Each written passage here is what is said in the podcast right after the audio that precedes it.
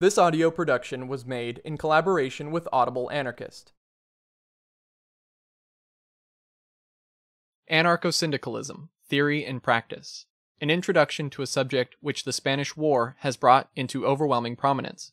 By Rudolf Rocker. Chapter two. The Proletariat and the Beginning of the Modern Labor Movement. Modern socialism was at first only a profounder understanding of the interconnections in social life, an attempt to solve the contradictions implicit in the present social order, and to give a new content to man's relations with his social environment. Its influence was, therefore, for a time confined to a little circle of intellectuals, who, for the most part, came from the privileged classes, inspired with a profound and noble sympathy for the intellectual and material needs of great masses. They sought a way out of the labyrinth of social antagonisms in order to open to mankind new outlooks for its future development.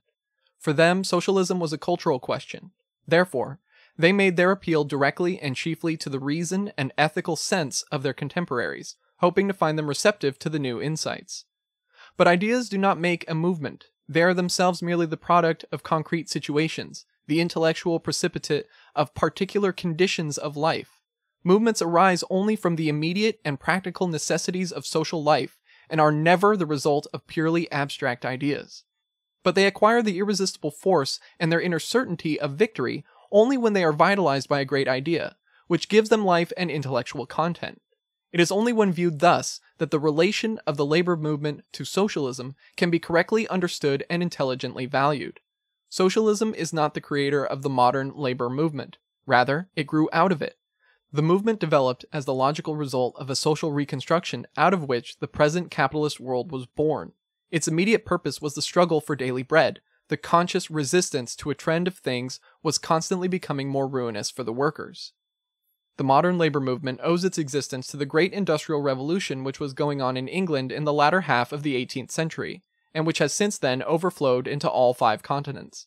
After the system of so-called manufactures had at an earlier period opened the door for a certain degree of division of labor, a division which was, however, concerned more with the methods of applying human labor than with actual technical processes, the great inventions of the subsequent period brought about a complete transformation of all the apparatus of work.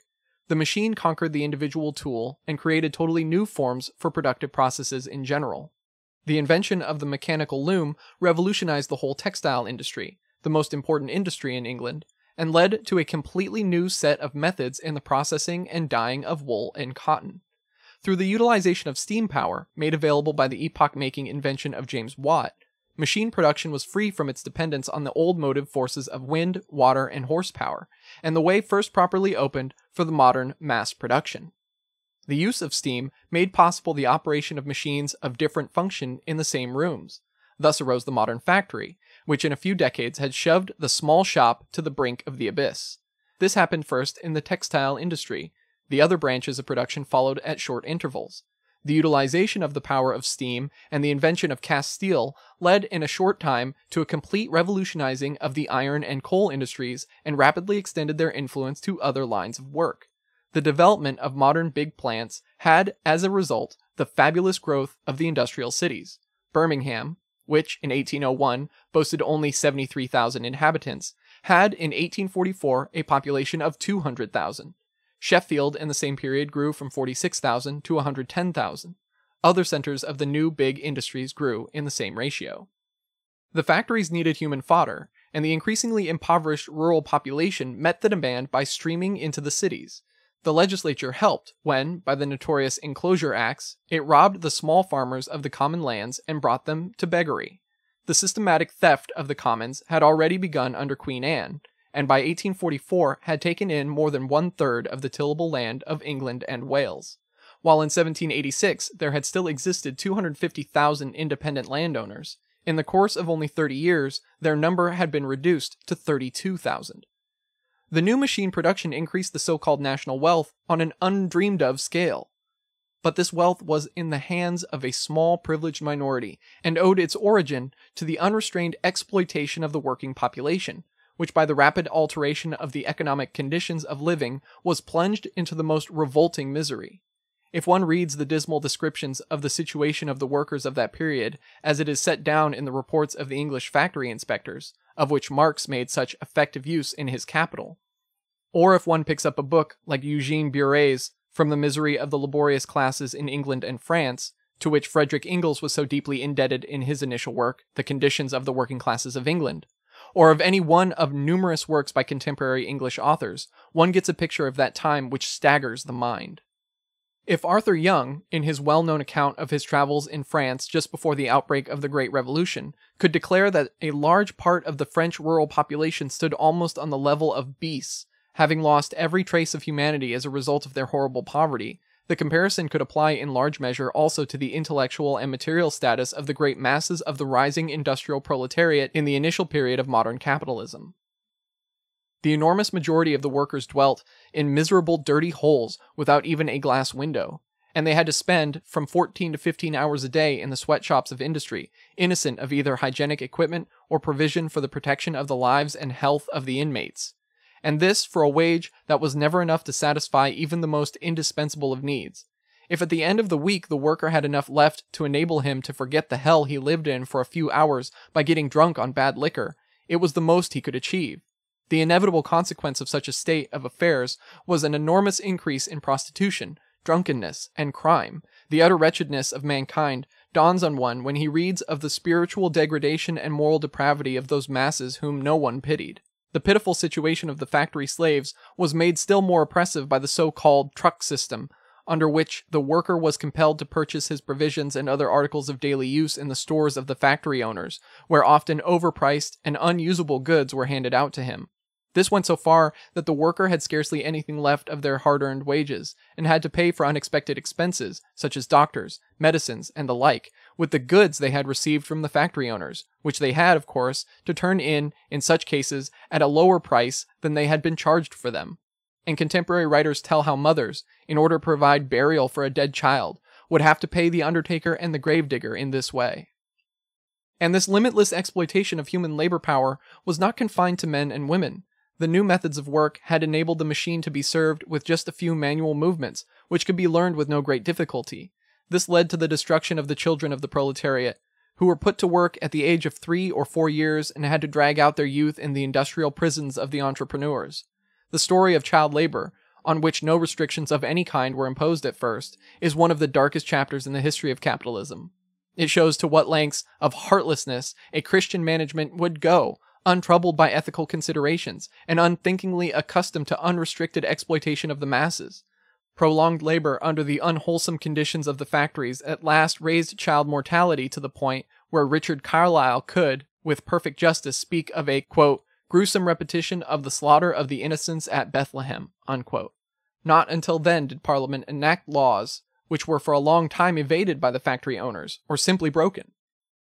The state lent its best assistance to the freeing of management from restrictions burdensome on its lust for exploitation. It provided it with cheap labor. For this purpose, for example, there was devised the notorious Poor Law of eighteen thirty-four, which roused such a storm of indignation, not only from the English working class, but from everyone who still carried a heart in his bosom.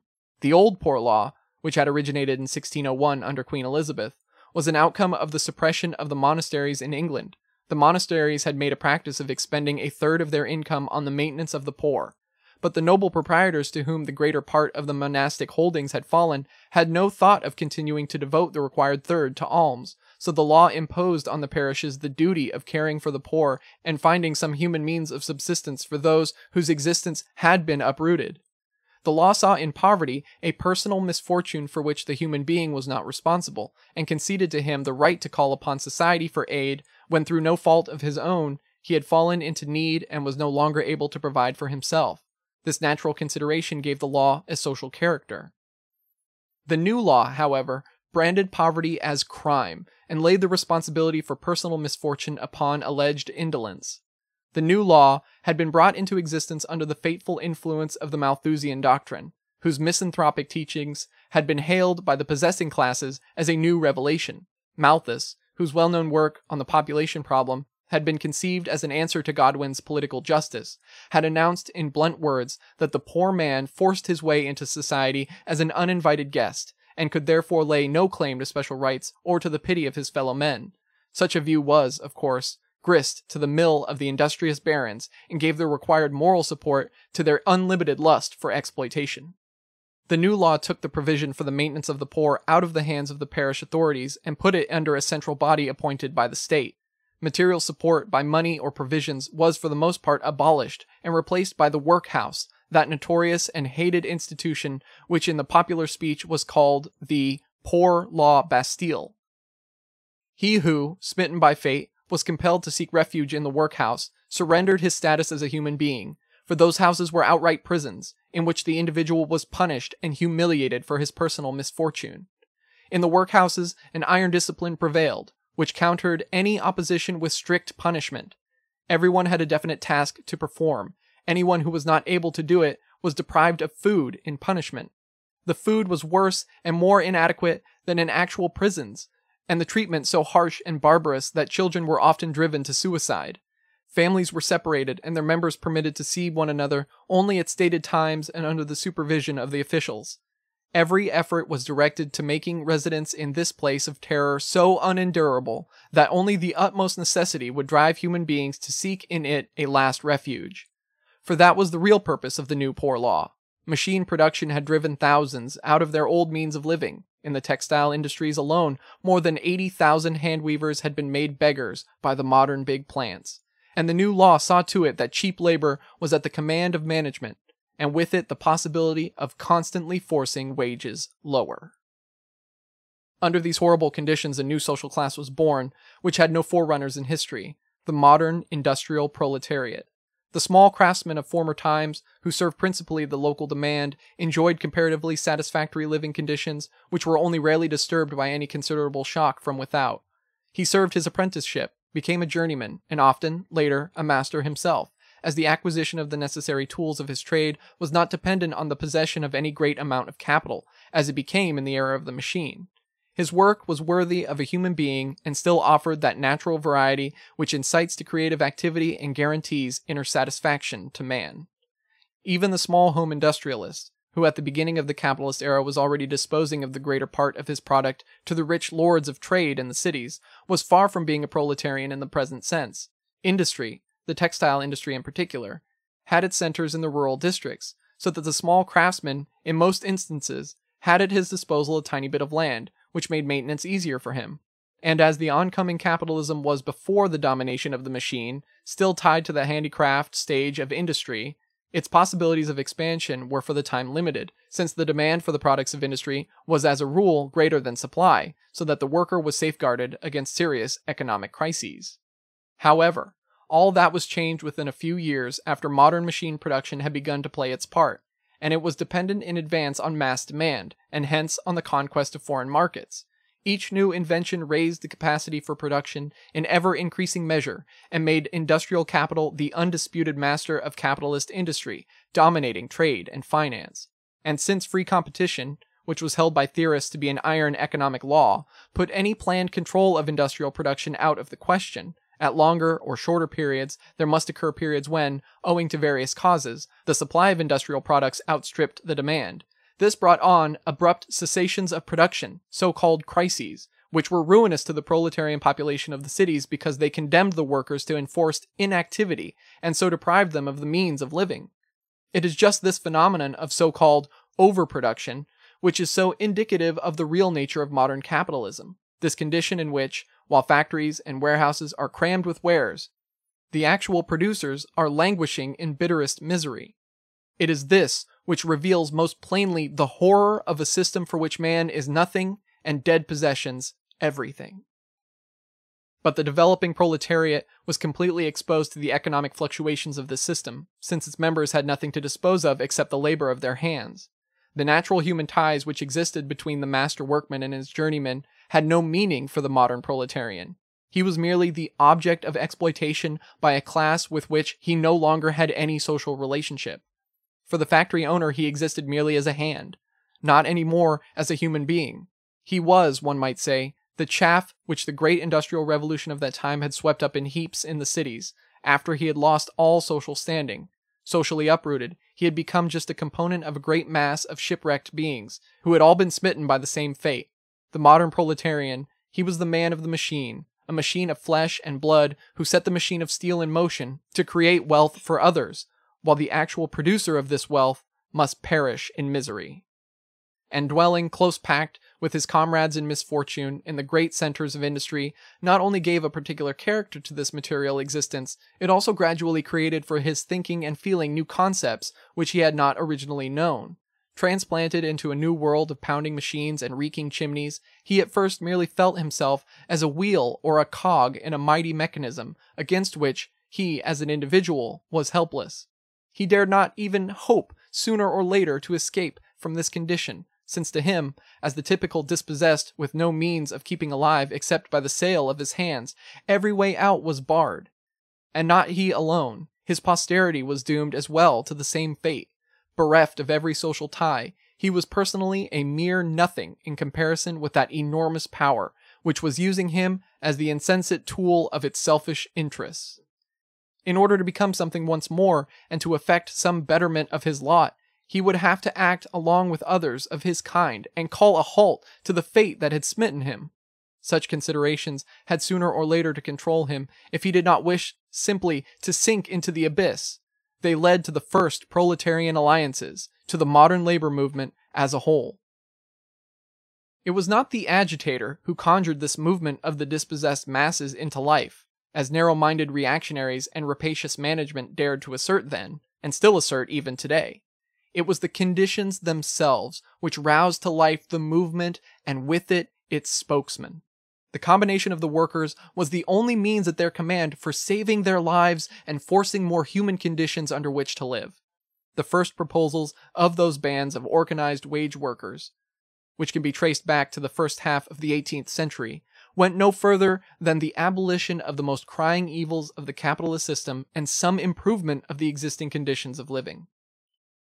Since thirteen fifty, there had existed in England a statute in accordance with which apprenticeship, wages, and hours were regulated by the state. The alliances of the ancient craft corporations concerned themselves only with questions relating to the production of commodities and the right of disposal of them. But when, with incipient capitalism and the spread of manufactures, wages began to be pushed down further and further, the first trade union organizations developed among the new class of wage workers to combat the tendency. But these efforts of the organized workers at once encountered the unanimous resistance of the managers, who besieged the government with petitions to uphold the ancient law and suppress the unlawful organizations of the workers.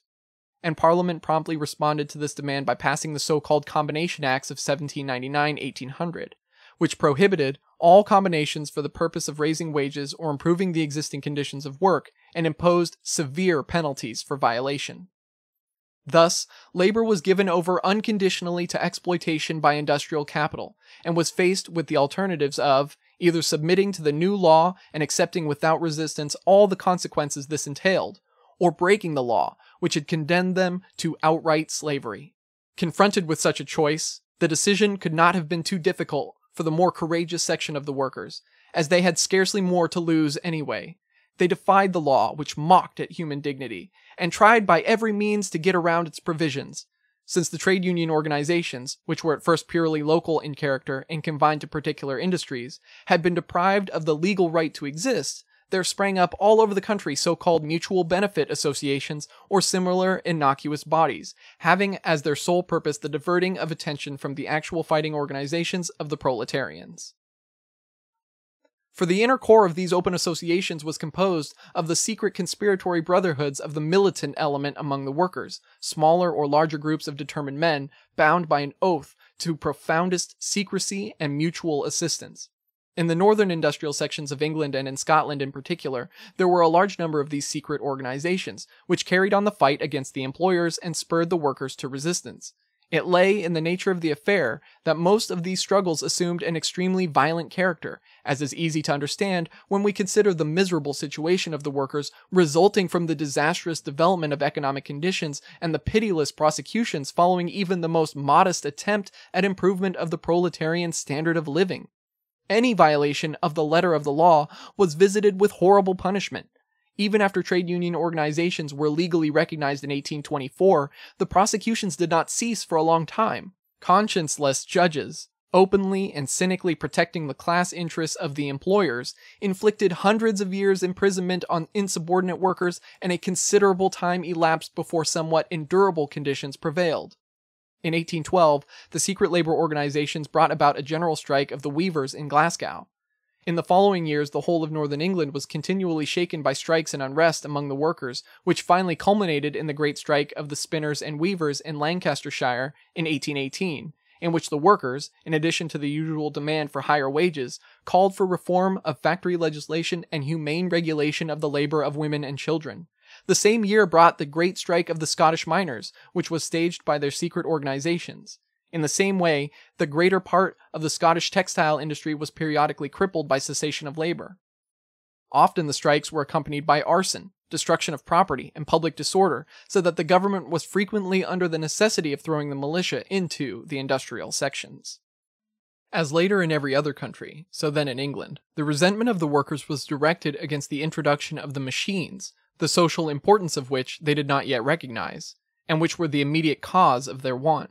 As early as seventeen sixty-nine, a special law had been enacted for the protection of the machines, but later, when the application of steam power started a rapid advance in machine production, and, in the textile industry in particular, thousands of handworkers were robbed of the means of subsistence and plunged into deepest misery, the destruction of machines became an everyday occurrence. This was the period of so-called Luddism. In eighteen eleven, over two hundred machine looms were destroyed in Nottingham.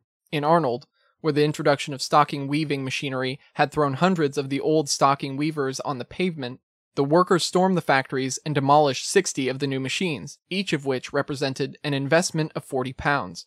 Similar performances were repeated everywhere. What was the good of laws so long as the need of proletarian population was steadily increasing, and management and government had neither understanding nor sympathy for their situation?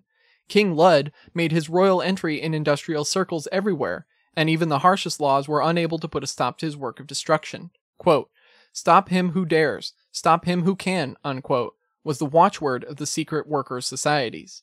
The destruction of the machines ceased only when a new understanding of the matter arose among themselves, and they came to see that they could not halt technical progress by this means.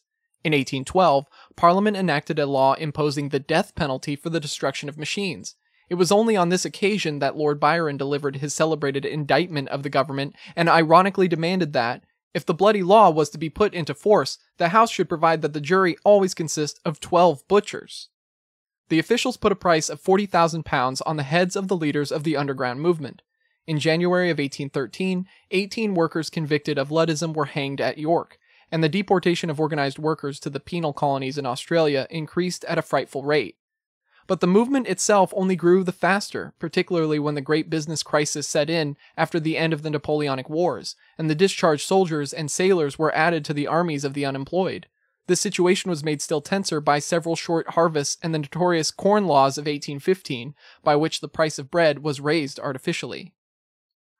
But although the first phase of the modern labor movement was in great part a violent one, it still was not revolutionary in the proper sense. For this, it lacked the proper understanding of the actual causes of economic and social processes, which only socialism could give it. Its violent methods were merely the result of the brutal violence which was inflicted on the workers themselves, but the methods of the young movement were not directed against the capitalist system as such at all, but merely at the abolishment of its most pernicious excrescences and at the establishment of a decent human standard of living for the proletariat. Quote, "A fair day's pay for a fair day's work," unquote, was the slogan of these first unions, and when the employers resisted this modest and certainly fully justified demand of the workers with the utmost brutality, the latter were obliged to resort to whatever methods were available to them under the existing conditions. The great historical significance of the movement lay at first less in its actual social objectives than in its simple existence. It gave a footing once more to the uprooted masses which the pressure of economic conditions had driven into the great industrial centers. It revived their social sense. The class struggle against the exploiters awakened the solidarity of the workers and gave new meaning to their lives. It breathed new hope into the victims of an economy of unrestricted exploitation and showed them a course which offered them the possibility of safeguarding their lives and defending their outraged human dignity. It strengthened the workers' self-reliance and gave them confidence in the future once more. It trained the workers in self-discipline and organized resistance, and developed in them the consciousness of their strength and their importance as a social factor in the life of their time. This was the great moral service of that movement, which was born out of the necessities of the situation, and which he can only undervalue who is blind to social problems and without sympathy for the sufferings of his fellow men. When, then, in eighteen twenty-four, the laws against the combination of workers were repealed, when the government and that section of the middle class possessed of insight had at last become convinced that even the harshest persecution would never break up the movement, the trade union organization of the workers spread over the entire country at an undreamed of rate. The earlier local groups combined into larger unions and thus gave the movement its real importance.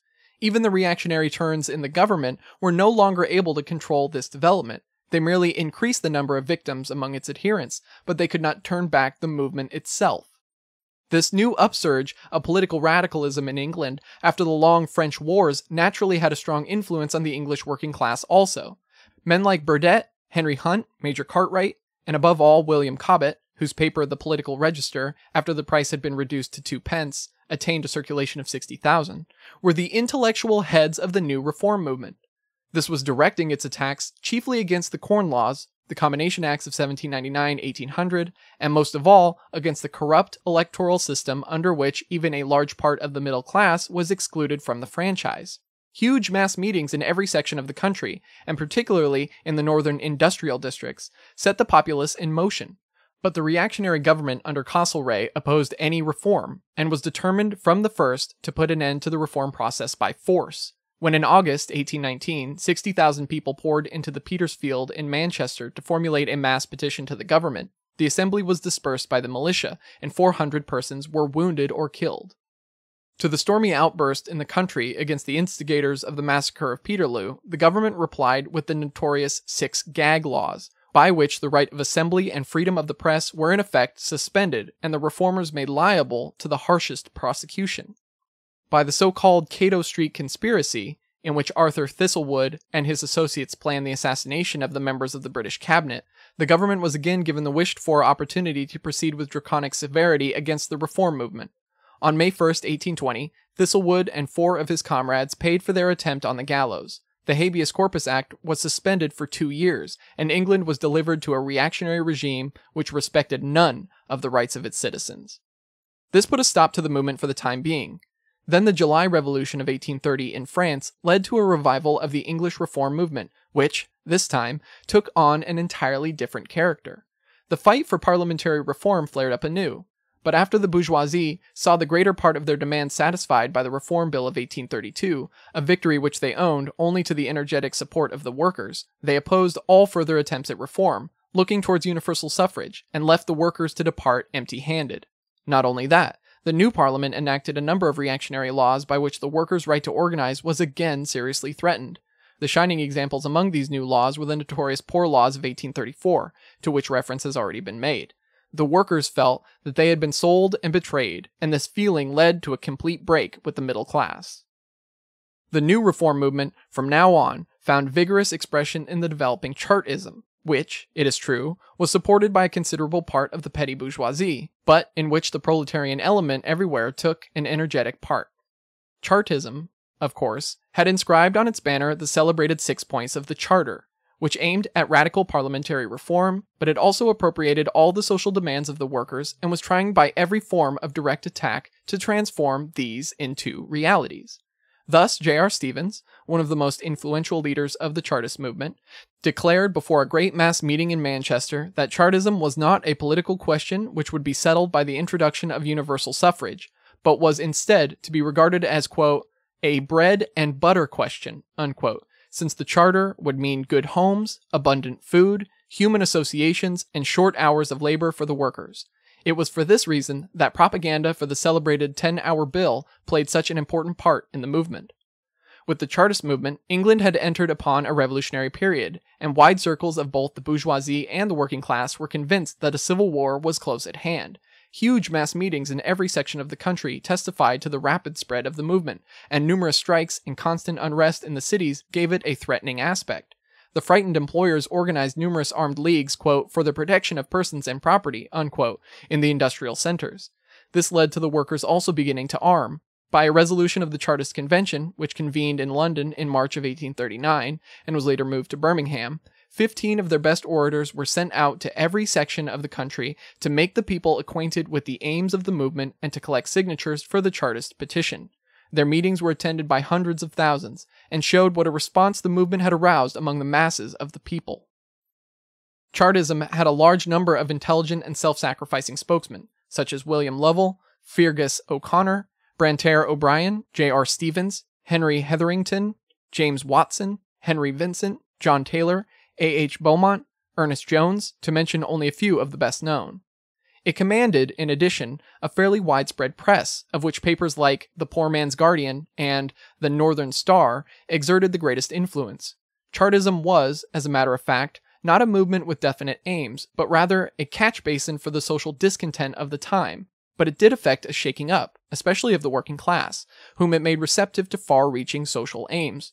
Socialism also forged vigorously ahead during the Chartist period, and the ideas of William Thompson, John Gray, and especially of Robert Owen, began to spread more widely among the English workers.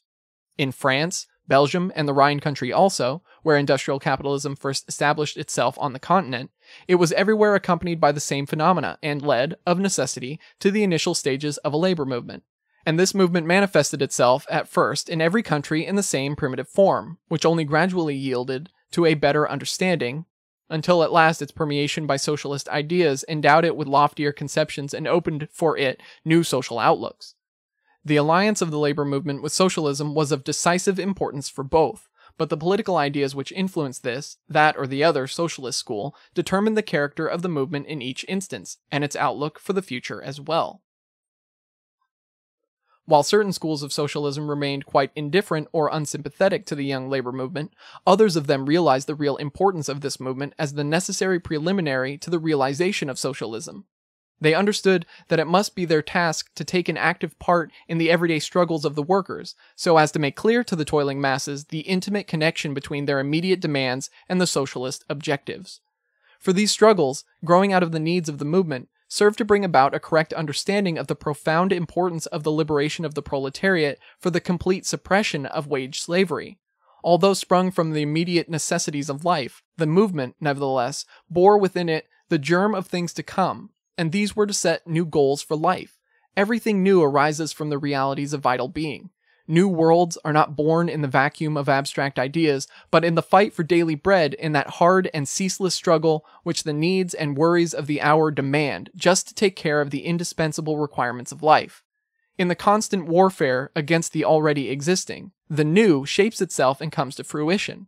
He who does not know how to value the achievements of the hour will never be able to conquer a better future for himself and his fellows. From the daily battles against the employers and their allies, the workers gradually learned the deeper meaning of this struggle. At first, they pursue only the immediate purpose of improving the status of the producers within the existing social order, but gradually they lay bare the root of the evil, monopoly economy and its political and social accompaniments. For the attainment of such an understanding, the everyday struggles are better educative material than the finest theoretical discussions. Nothing can so impress the mind and soul of the worker as this enduring battle for daily bread. Nothing makes him so receptive to the teachings of socialism as the incessant struggle for the necessities of life. Just as in the time of feudal domination and bondmen peasants by their frequent uprisings, which had at first only the purpose of wresting from the feudal lords certain concessions which would mean some betterment of their dreary standard of living, prepared the way for the great revolution by which the abolition of feudal privileges was practically brought about, so the innumerable labor was within capitalist society constitute, one might say, the introduction to that great social revolution of the future which shall make socialism a living reality. Without the incessant revolts of the peasantry, Taine reports that between seventeen eighty-one and the storming of the Bastille, nearly five hundred of these revolts occurred in almost every part of France, the idea of the perniciousness of the whole system of serfdom and feudalism would never have entered the heads of the masses. That is just how it stands with the economic and social struggles of the modern working class. It would be utterly wrong to estimate these merely on the basis of their material origin or their practical results, and to overlook their deeper psychological significance. Only from the everyday conflicts between labor and capital could the doctrines of socialism, which had arisen in the minds of individual thinkers, take on flesh and blood and acquire that peculiar character which make of them a mass movement, the embodiment of a new cultural ideal for the future. This has been a production of Audible Anarchist. You can find more Audible Anarchist on YouTube.